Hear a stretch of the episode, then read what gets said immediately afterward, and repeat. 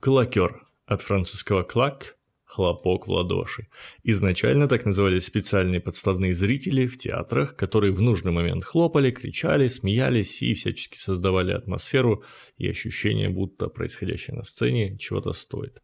Эта хрень, к слову, работает на эффекте социального одобрения, социального доказательства и подробнее о том, как такие психологические хуйни вообще работают, можете послушать в другом моем подкасте «Миражи».